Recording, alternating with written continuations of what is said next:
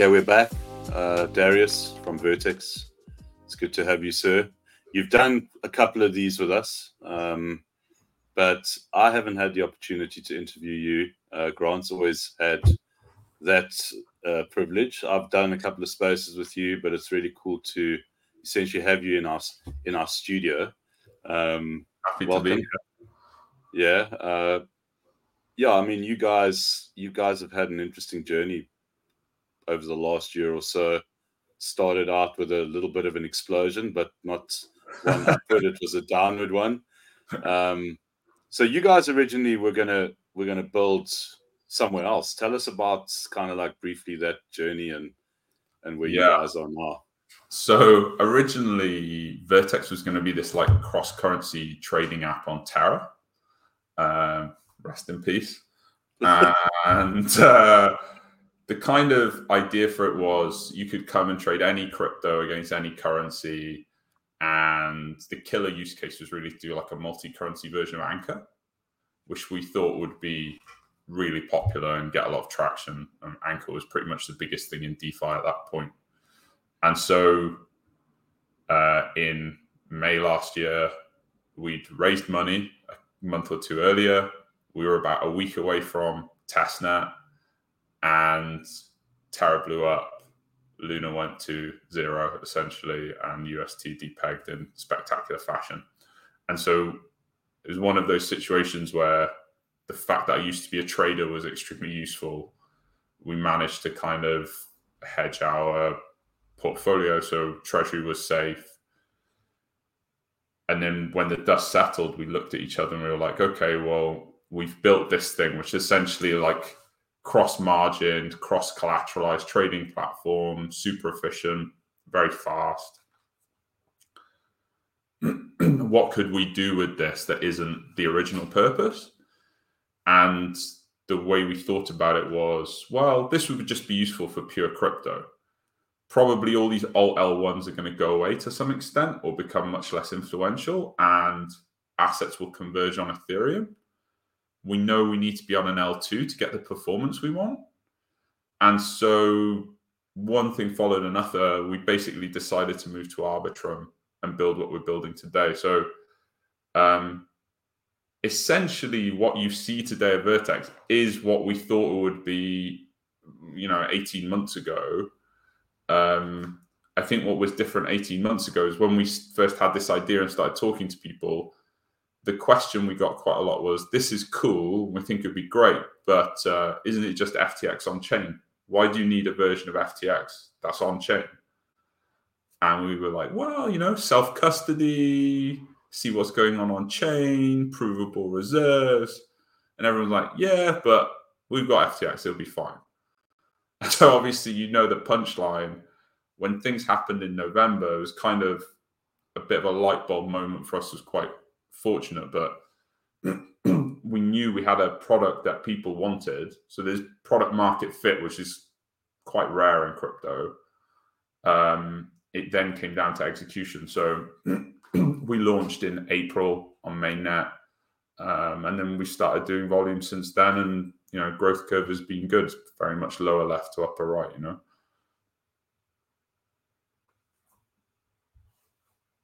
Well, I can't hear you, Jedi. Sorry. Um, I think the really interesting thing that you just brought up now is is the the product market fit, and I think that you know we've seen like a huge influx of you know online, well, on chain, not online, but on chain dexes and particularly perps dexes because obviously there's that that appeal on on the profitability side of it because you know you want to you want to borrow, you're going to pay, and then you have the opportunity to lend as well, which obviously is very appealing from an on-chain perspective. But what do you think, like the real essence of product market fit comes? What is the thing that comes to the fore for you, and what Vertex has built that is kind of like stands above and beyond the rest? Because it's it, it just seems like from from obviously having written quite a lot about Vertex over the last year and and and kind of like looking at it from the outside in, there definitely does seem to be almost like an exceptional product there. But I'm just curious as to how you guys have managed to find where that exception is uh, from a product market fit perspective? And has it been kind of like a baptism by fire, or is it something else that you guys actually sort out in the process, like consciously? Yeah. So um, I think looking back, uh, we all sort of are marked by our biases, right? So I was a trader for a long time. And Alwyn is my co founder, worked at Jump. Um, and a bunch of our team come from a trading background. Weirdly, we had a very clear vision of what we wanted because we just basically built what we wanted a trading platform to look like. Um, I think a lot of derivatives dexes have been built by people that maybe aren't from a trading background. Um, and so the way they've approached it is maybe from consultation with a lot of retail users. Um, and I think if you look at the end product, what are we really good at? I think if you're a professional trader, if you're someone who works at a prop trading firm, a hedge fund, if you're the sort of person that was doing large size on centralized exchanges, you come to Vertex and it's got all the bells and whistles you're looking for. Where are we a little bit weak? If you're someone who's maybe a very casual retail user and you want something that's super simple UX and UI, um, I don't know that we're quite there yet with those users. We've just gone after like a different segment that, to our mind, has been quite poorly served by DeFi or derivatives dexes to this point. Our intention is to serve all users, of course, but like you just can't boil the ocean. So in our mind, it's you've got to go after the guys who do size first. That builds liquidity and activity. Then you can serve the masses. So when you look at our app right now, I would say we are done in what I would call version one version one really completes with the token launch, which happens in the next couple of weeks. We can talk about that, but all the basics are in place now. But it's quite complex. But what we can do is we can build simplified UI on top of that. So um, we'll change things where it'll become like you can do isolated margin trades, you can do more of a swap interface, you can have all those things that kind of more retail users want to see. But for now, we're very much oriented at that like super hard end professional guy. And we've seen a lot of traction with those people. Yeah, I think that's that kind of like says it all because a lot of I think just in general, like you find that that that protocols seek out numbers and like we need followers, we need we need the numbers because that's like really important. And I think that's where perhaps protocols go wrong. Like you've identified mm. where your requirement is that we need liquidity. We need those big wallets to come in and trade and to stick around. I mean, it's all about the stickiness, and that's how you do it. Give them a product that delivers, you know, whether it's trading stops, whether it's, you know, like the UI, the UX. And I think that's something that that we were very interested in from the start. When we first spoke to you guys in the early days, it was like it was almost like an insisted requirement, you know, within the team. Like we've got to get this UX UI thing right.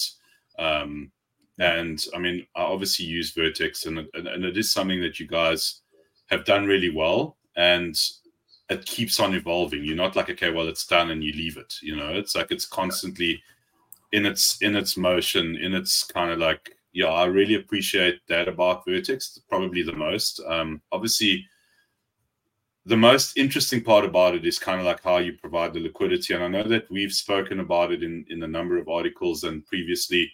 And I want to just recap on that in terms of, you know, the liquidity and, and obviously making sure that the capital is there, eliminating slippage. You guys have done something very different in this regard. And I'd just like to kind of revisit that and tell us a little bit about, you know, your partners that you brought in and how that whole dynamic works and, and why you guys have chosen to essentially access liquidity off chain? Yeah, so um,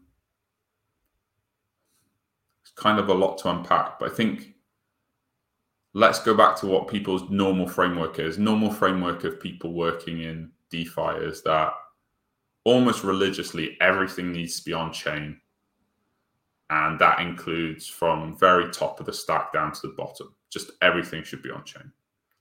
And whilst I have some sympathy for that way of thinking, that does lead to some kind of perverse um, incentives and structures that don't really make sense to our mind. And the number one thing for trading is generally like liquidity, right? You want to see at top of book or near to it enough bids and offers that you can just execute your size at tiny price so you can just have the risk you want or hedge the risk that you want. Yeah. But because of the way that like AMMs work or any on-chain action works, to do that within block times, which are like anywhere from two seconds to 10 seconds, depending on like how distributed a chain is and where the nodes are, etc. You really need to charge quite high fees, otherwise the liquidity providers just get run over. And this is why when we talk about high frequency trading, the reason you want high speed is so market makers can be really confident about showing good liquidity very close to top of the book you know? You want to have that like hundreds of thousands of dollars available to execute maybe millions of dollars at very close to the touch price.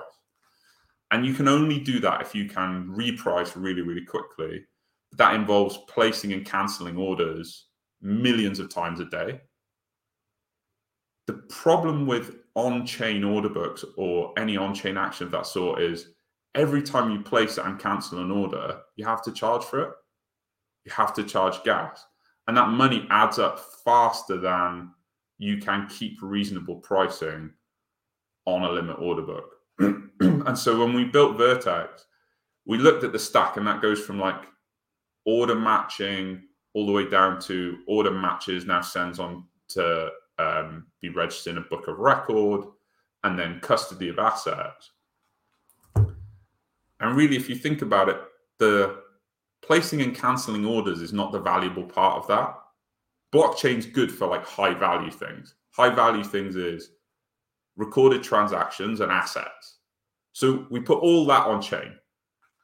The unvaluable bit, the like low risk piece where you're placing orders, canceling orders, you said, okay, that that can live off chain. We can build our own sequencer. That can be a trusted uh, centralized point we run. It's all running um, an EVM, so there's no way of us like gaming the orders. We never take custody of anything. Everything's still done by signature. Then it passes down to chain and clears into our smart contract. So um, that structure has allowed us to onboard some very large market makers. You know, um, we've gone public with those, but you know, Wintermute people often ask us about, but there's a whole bunch of them. I think Selini is public. There's a few others as well. Um, we have a lot of market makers in our cap table, so we work closely with like Dexterity, Jane Street, Hudson River, etc. Having those market makers means we can show good liquidity. That means we can do more volume and then the flywheel persists? Because then the more volume you're doing, more value there is an ecosystem, and you see the growth of volumes we've had. It's nothing special. It's just liquidity and volume begets more liquidity and volume. We've been banging on about this for like over a year, but no one really listened. It's only in hindsight then you look back and say, well, we did say this like 18 months ago. We just keep doing this. This will work. But you know, here we are. Well, welcome to Blocmates World. That's what we do. we we like tell people about the likes of Vertex and, and many others that really do find that market fit and really think about things carefully. And I mean, obviously not every single one of them is going to succeed, but most of them do. And it's kind of like we told you so. And I think it's really cool that you guys embarked on this mission and, and clearly have delivered. Um, and really looking forward to this next chapter. And I think the obvious question next is, you know, why token? Why this liquid bootstrapping auction? Speak us through that rationale logic in light of the success. It's almost like you guys are seeking more success, and you know, yeah. let's let's bring it on.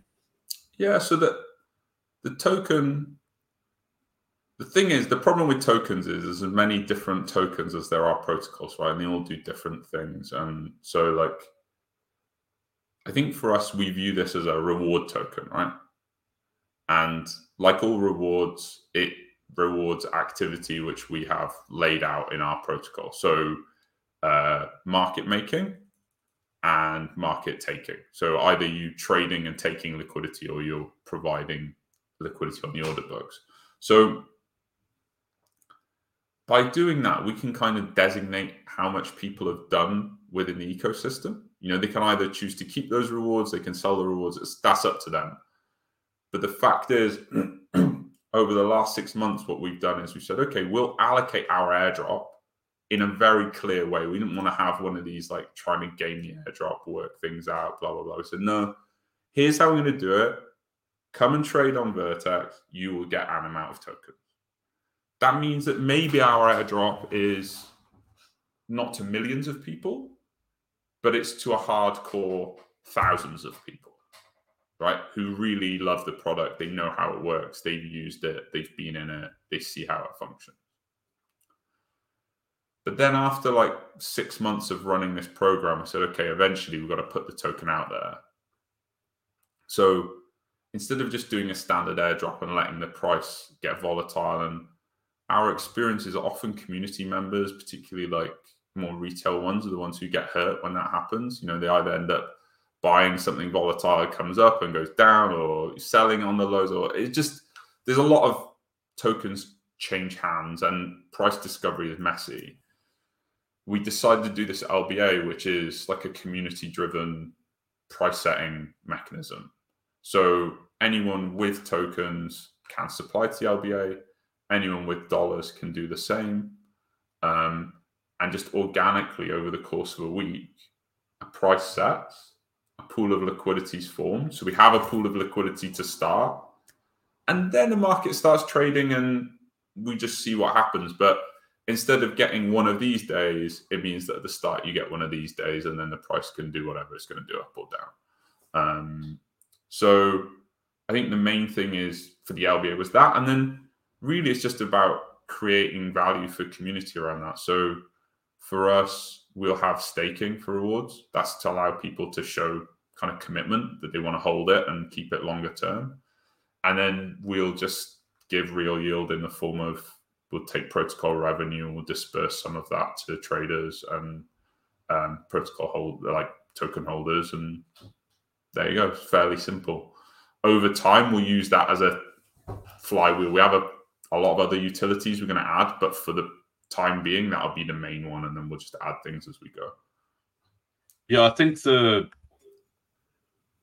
the lessons in in the space is kind of like, you know, what is the the, first thing is like what is the inflationary aspect of the the token itself or yeah. the reward system itself? Is there kind of like a only inflationary? Is does it reach a point where where it does become deflationary. What does that dynamic look like at the moment in version one? So I think in version one, over the next two years, it's quite inflationary, candidly. Um, but really, that's intentional. And if you think about it, the inflation aspect is a reflection of you're trying to disperse as many of these tokens to as many people as possible over time that the community becomes broader and kind of more uh, decentralized in that in that respect. So, getting more breadth to the community is good. Um, it does come with a deflationary aspect, but that deflation is offset by staking rewards, right? So, if you're receiving an amount of dollars, you can choose to use those dollars to recycle into buying more tokens or sustaining your stake in the community, or you can just use those dollars and let your ownership percentage deflate. Is also offset by the fact that we have a staking mechanism which rewards long-term holdings. So you get kind of a multiple. I you can hold for six months, get a multiple on how many tokens you're holding. That will counteract the dilution you get from inflation. So there's a kind of it really depends on how you think about it. And there's like a lot of mechanics we can mess around with in there that um, people can think about from an inflation standpoint. But yeah, that's broadly how we're looking at it. So just kind of like getting into the practical terms of it. So I'm gonna I'm to seriously consider participating in this event. I decide, fine, I'm going to participate in the event. I'm going to try and find a price that works for me during those seven days. For those of you who don't know how a bootstrapping event like this works, it's essentially the, the equivalent of a Dutch auction where there's price discovery over a period of time, and you can you can either you can you can sell along the way, can't you, uh, Darius? You guys have that mechanism in place. So the way it works is you can add tokens at any time, but once you add a token, you can't remove it. Okay. Dollars can be added or removed at any point. So okay. What happens is over the course of this is the first five days. After five days, an equilibrium is found in terms of price. And then there are two days where this kind of buyer's regret. If if anyone wants to take dollars out of the pool, they can, and then the price will settle. What you typically find is prices start high, right? Because dollars come in, people are then encouraged to deposit tokens, and then if there's too many tokens, people do some dollars, and generally it like finds a like the first day or two is kind of volatile, and then it like circles in on a price, and then any stragglers that want to remove their USDC from the pool can, and then it sort of decays to zero, and then the price is set, and off it goes. So, um, that tends to be how they work out. Yeah, we'll, we'll see how this one goes. It can go the opposite direction. It can go. It can do all sorts of things. It really yeah. depends on what suppliers and how the community want to do it. But it's one of those things where, as like a founder, we've made this decision to put the process in the hands of the community. Um, and that's kind of where we're at. You just got to kind of see what happens. And it can be quite fun for people. What percentage of the supply are you guys putting within this event? so we'll we'll incentivize it with 1% of tokens that will be paid out as yield. So like that alone makes the yield on it quite attractive, okay. um, which is part of what brings the assets in and makes the price fix efficiently. And what percentage of the fees will accrue to to that to the guys and the holders that are staking? So right now we haven't put like a fixed number on it. Um, we put projection, which is like thirty to fifty percent um, yeah. going to staking.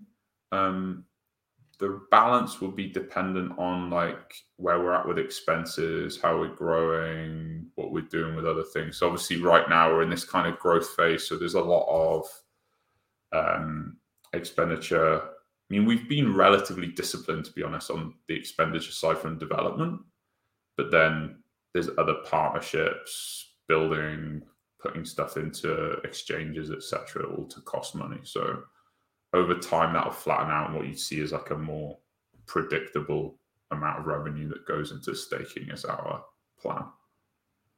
So there's a lot of honesty here, like a lot of protocols kind of like and I don't I don't think it's because they try and be honest, but I mean dishonest. They they they genuinely like will put a number up front and they say normally it's kind of like 50%, but then they start, you know, like seeing how the experiment unfolds and they kind of like backtrack a little bit, goes to governance and the rest of it, and then, and it it seems like you guys have got your eyes wide open on this one, and it's like okay, well we've got a an idea, but we can only really determine how that looks like once we've deployed and we've done all these things and we see how essentially this this thing plays out. We can sit and theorize and kind of like come up with all these ideas, but ultimately we're going to have to like figure it out kind of like out in the wilderness, which is what obviously what you guys are doing.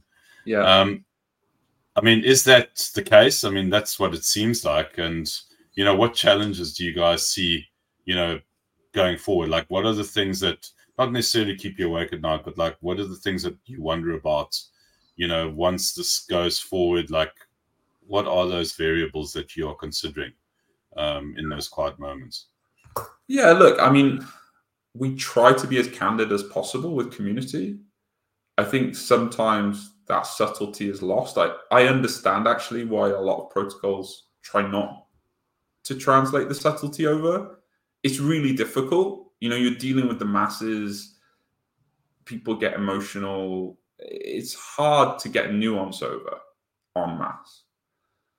So I think with us, we're trying to be really honest and open so people can see what we're doing, you know, and like as a point of principle, we're all doxed.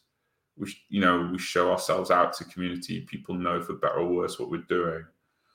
I think the things that keep me awake at night are more, um, maybe more existential to the space. You know, like I spend a lot of time thinking about you know, we talked about it earlier. It sounds crazy for this to be an existential thing, but UI UX, like using DeFi still sucks. It fucking sucks. Like you got to use setting up a wallet. Like if you sat down with your sibling or your mom, you said, right? Yes, I have. Right. I have. Let's yeah. set up a wallet about five minutes in, you got a piece of paper, there's 12 words on it, you're telling them about safe, you got to be careful, maybe get one of these thumb drive things. They're going to just fucking laugh at you, be like, this is too much hassle. Thank you very much. Bye, bin. Right? So, if something as simple as the wallet system is so difficult, like we got so much work to do. And I think people are doing great work in account abstraction, thinking about on ramping and off ramping, um, thinking about smart ways to do KYC. You know, like KYC is a dirty word in DeFi, but the fact is, KYC in TradFi stops bad people using the financial system to wash their money, right? Um, so there are lines of how do we do this, and the the industry is working. There are people doing good things in this space, trying to fix all these problems. But I worry that like you know what happens vis-a-vis regulation engagement blah blah blah. And generally if the bitcoin price goes up it's very helpful to the rest of the space in developing all this stuff. So the recent rally has been good and has probably given me a few more well rested nights as we can look at the market and say okay we're seeing good growth now. Mm-hmm. Interest is getting back up. You know it makes things easier. Makes it easier to solve hard problems is maybe the right way to put it challenges challenges that you guys have faced that you've managed to overcome? Oh fucking hell, man! I mean, everything.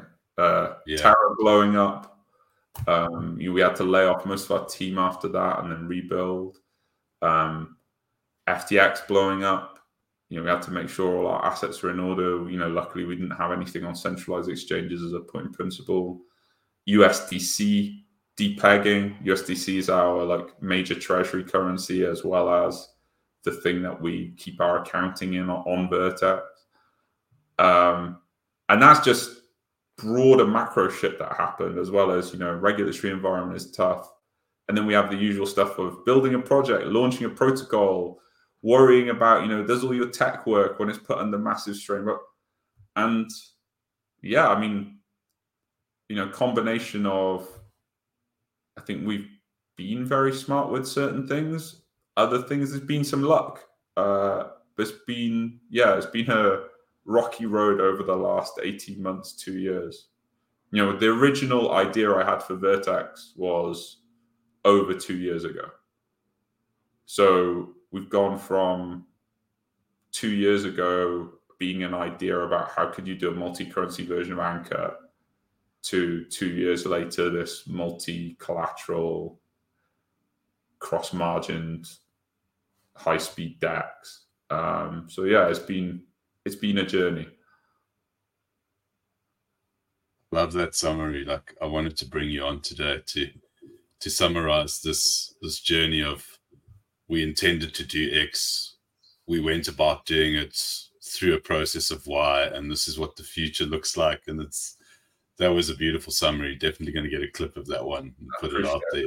yeah, I think that's yeah, I think that's what we enjoy about what we do is to see that growth within the space with with protocols and individuals and and then to to see like you know does it make them a better version of themselves at the start versus where they are now and i think vertex is definitely a better version in terms of what we've seen um, and i think the the the challenge is always going to be to maintain that level. You know, like this is what we set out to do, and and I think in many ways that's also quite difficult. You know, like like how do we put something out there that's really cool and and works, and then to maintain it. You know, like I think GMX is a very good example of of some something that that was really innovative at the time. Obviously, the dynamic with GLP and and all the rest of it. But I, I almost feel like they reached a point in that evolution where they really needed to go back and look at like what was the essence of what it is that we did at the beginning, and they had to. I think they had to.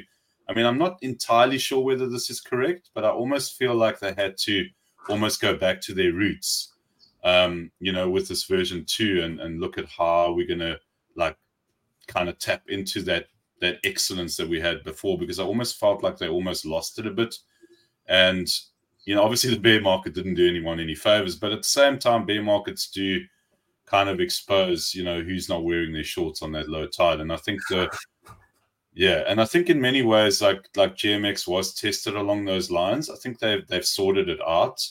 Um, and it's going to be really interesting to see how version two plays out for them in this next cycle. And you know, you guys have the advantage that you kind of like did it when you were in the trenches and you were covered in mud. So you were just forced to figure it out.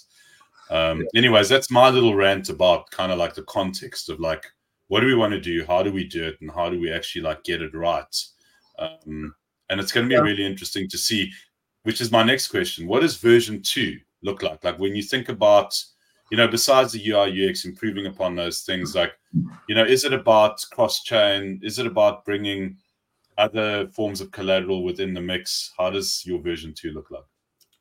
Yeah, so I think when we launched, going back to kind of mistakes we've made, good things and bad things, I think Alwin and I were really taken with this idea of like cross margin, cross collateral, everything, just make it all work and go for it. And then as we've grown, you know, obviously we thought we could be successful. I think it's been more successful quicker than we thought it could be. You know, really grown very quickly. What's become very clear when we speak to users is if we want to go bigger, we need to start listing more products. So way more um, perp markets, way more spot markets. And the challenge with that is with Spot, you're kind of constrained by the liquidity of the tokens you have on a given chain. So coming up with a way to embed more spot markets using a cross-chain messaging protocol or something is becomes really important. But then also our risk system is such that the more products we add, the more complex it gets for the risk engine to calculate what it needs to do in real time. And for a lot of those products, especially the like long tail assets, people want to trade them, but I don't think they are really expecting cross collateral or cross margin for trading like Pepe or trading like a rollbit future, right? What they want is they just want to get exposure on an isolated basis. They'd be more than happy with that. And actually, that would make the risk engine way simpler. So we could do way more scale. We could build to hundreds of thousands of products.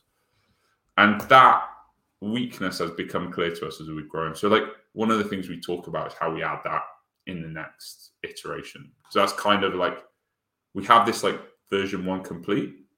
I'm going a bit down the technical rabbit hole, but basically what I'm saying is how do we go from being a DEX with like 40 to 50 products on it to being an exchange that just happens to be on chain that has like a thousand products on it and keep all the things that were super good about this first version in the second version. That's the next leap. That's how we go V2. And that's where you become you adding all those things on top, like the account abstraction, the on ramping, off ramping. You know, you think about how you deal with regulatory stuff in an intelligent way? How do you add all those things then it feels like, oh, it's an exchange, it just happens to be on chain rather than it's a DEX and you've got to do this stupid wallet thing and get it on chain and run money around and you know what I mean? So, so that version two, does version two also can't for kind of like the on and off ramp at ease and eliminating those pieces of paper? Is that something that you guys are focused on, or is that not kind of a priority at the moment? Because I, I know that that's a difficult one. That is another can of worms yeah, look, it's it's all about noble aims, right?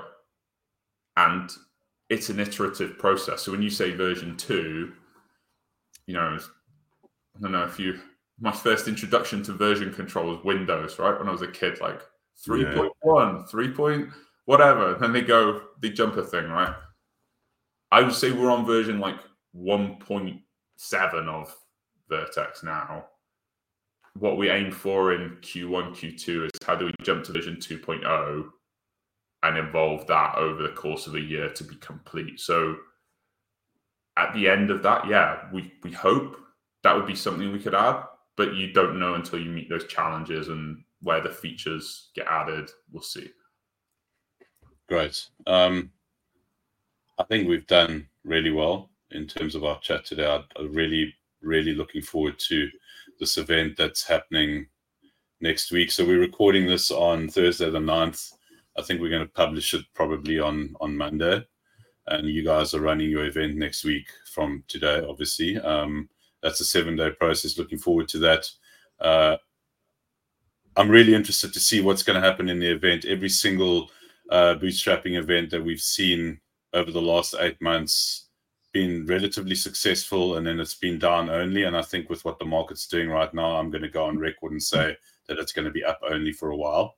Um, and if it does, then I'm going to buy myself a bottle of tequila because I'm definitely going to be participating, not financial advice and all that jazz. um,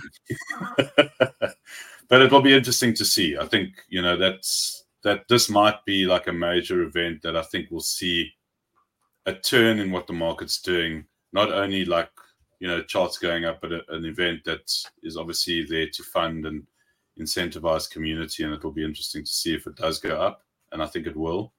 Um, last thing before we leave, what inspires you in this space presently?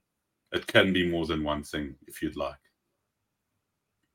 Um, well, look, I think you know you mentioned other perp dexes. I think, you know, we looked at people like DYDX, GMX, Mango Markets, Perp Protocol. These were all like innovators in the space in different ways, right? And they they were quite they've been quite an inspiration to us in terms of building our own business. So like props to those guys for breaking new ground.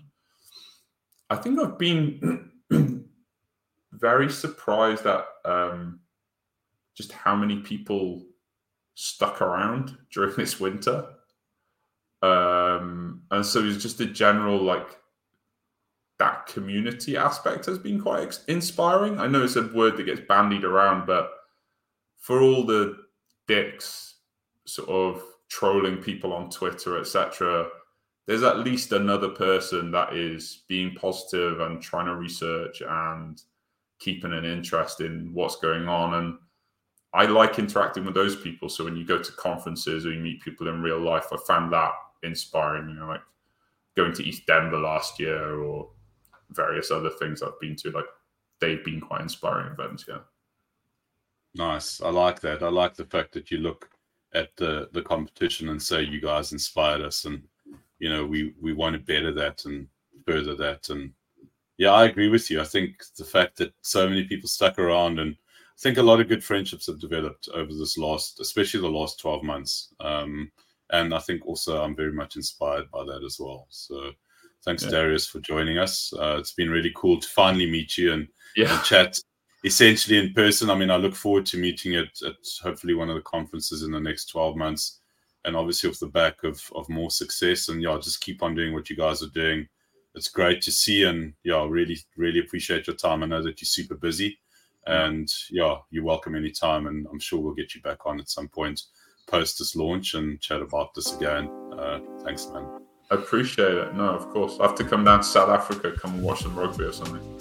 Yeah, man, that will be an absolute pleasure. Yeah. Um, it's just a shame they won't let us host one. But uh, yeah, it will be good. Yeah.